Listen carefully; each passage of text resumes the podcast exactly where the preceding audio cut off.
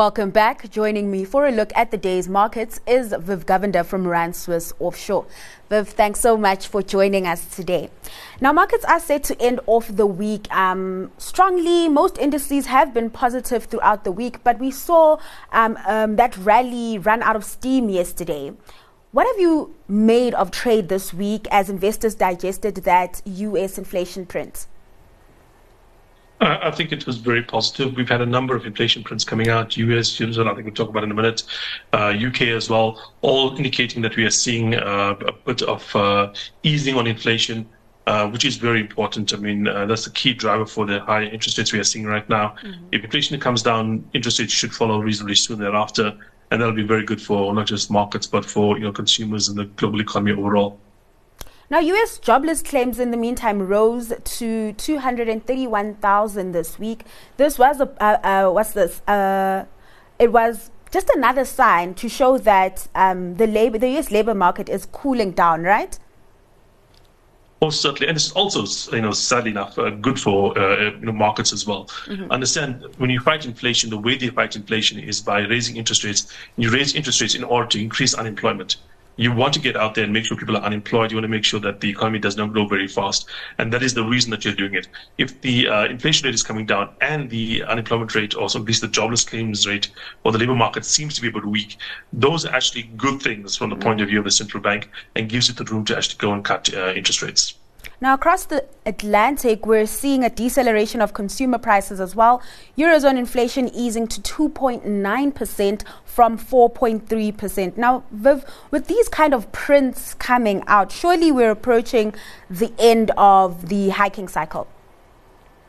Um, I think so, but we need to actually have, you know, one point does not make a trend. We need to have mm-hmm. a couple more of these confirmation things coming through. Uh, a couple of good signs out there for the Eurozone inflation number. Uh, I mean, we are seeing oil prices coming down substantially below uh, $80 for Brent. Uh, natural gas prices also under pressure. And the reason is that um, that's good as well is that you know what's happened in the eurozone over the last couple of years is that there's been fears about how they are able to get through winter. Because I mean uh, you know the European Union is not like South Africa. You can't just have a cold winter. Mm. you'll freeze if you don't have heating. Uh, and so uh, it was necessary to have you know a substitute for the Russian gas coming in. And in that case you know to ensure that they had enough they basically paid you know through the nose. And so that made prices go up. Right now their storage is full so they couldn't buy any more if they wanted to and that means that you know if the winter becomes you know is reasonably mild, you don't have to buy much more throughout the winter. Uh, you know, we should see a fall in natural gas prices as well, which is also good for inflation. And if you know they have a milder winter as well, the natural gas that people are consuming at home uh, should also be cheaper, and that also should help with inflation.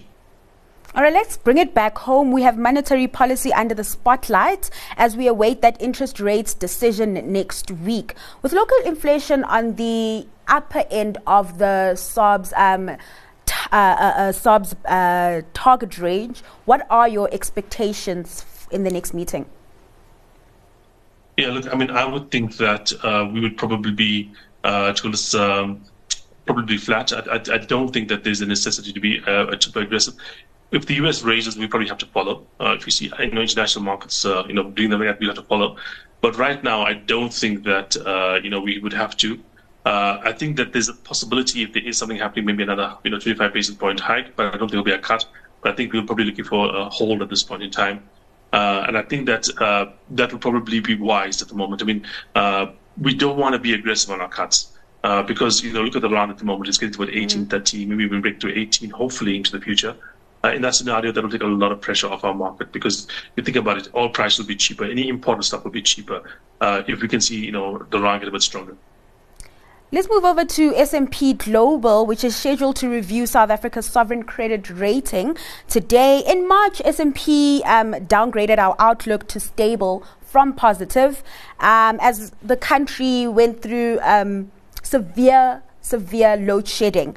In May, it held off um, from changing the country's sovereign credit rating or outlook. Are we looking at yet another um, meeting with no changes?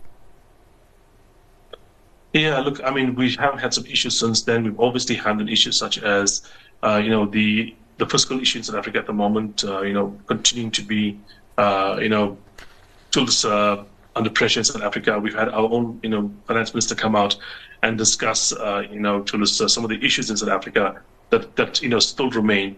And, and so I don't think you know that's going to be you know, room for improvement. So we are probably we are going to be stable. Not much company news coming out um, today, but we did have uh, Sasol appointing a new CEO. Um, what have you made of the move? I want us to talk about the leadership change just before we get into what played out at the AGM.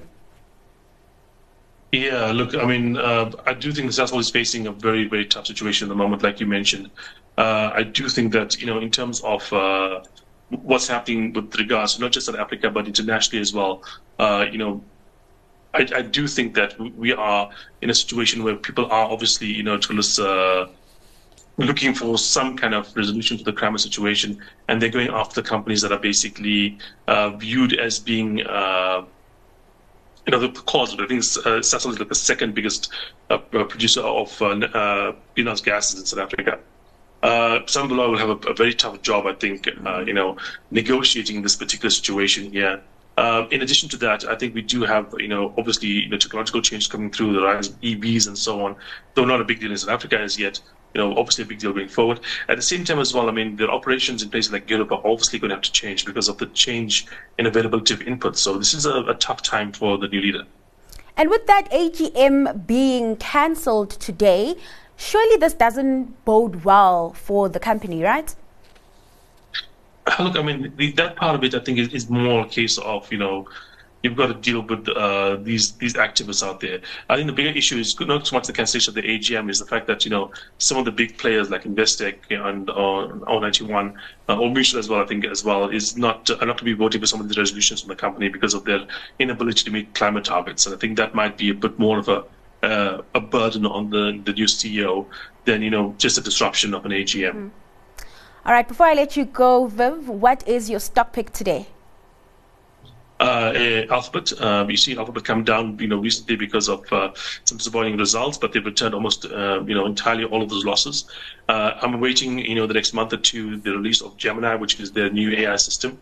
And I think that's going to give them a huge advantage. AI is going to link up with their uh, cloud system. Uh, like, look, for instance, uh, Microsoft now is the most valuable company in the world, pretty much. And they basically are riding on that Azure system that's uh, driving their uh, their revenue, uh, and that's built on AI. And I think with the new system from Google or Alphabet, their AI would link into their cloud system quite nicely. Viv, let's leave it there. Thanks for your time and those insights. That was Viv Govender from Rand Swiss Offshore.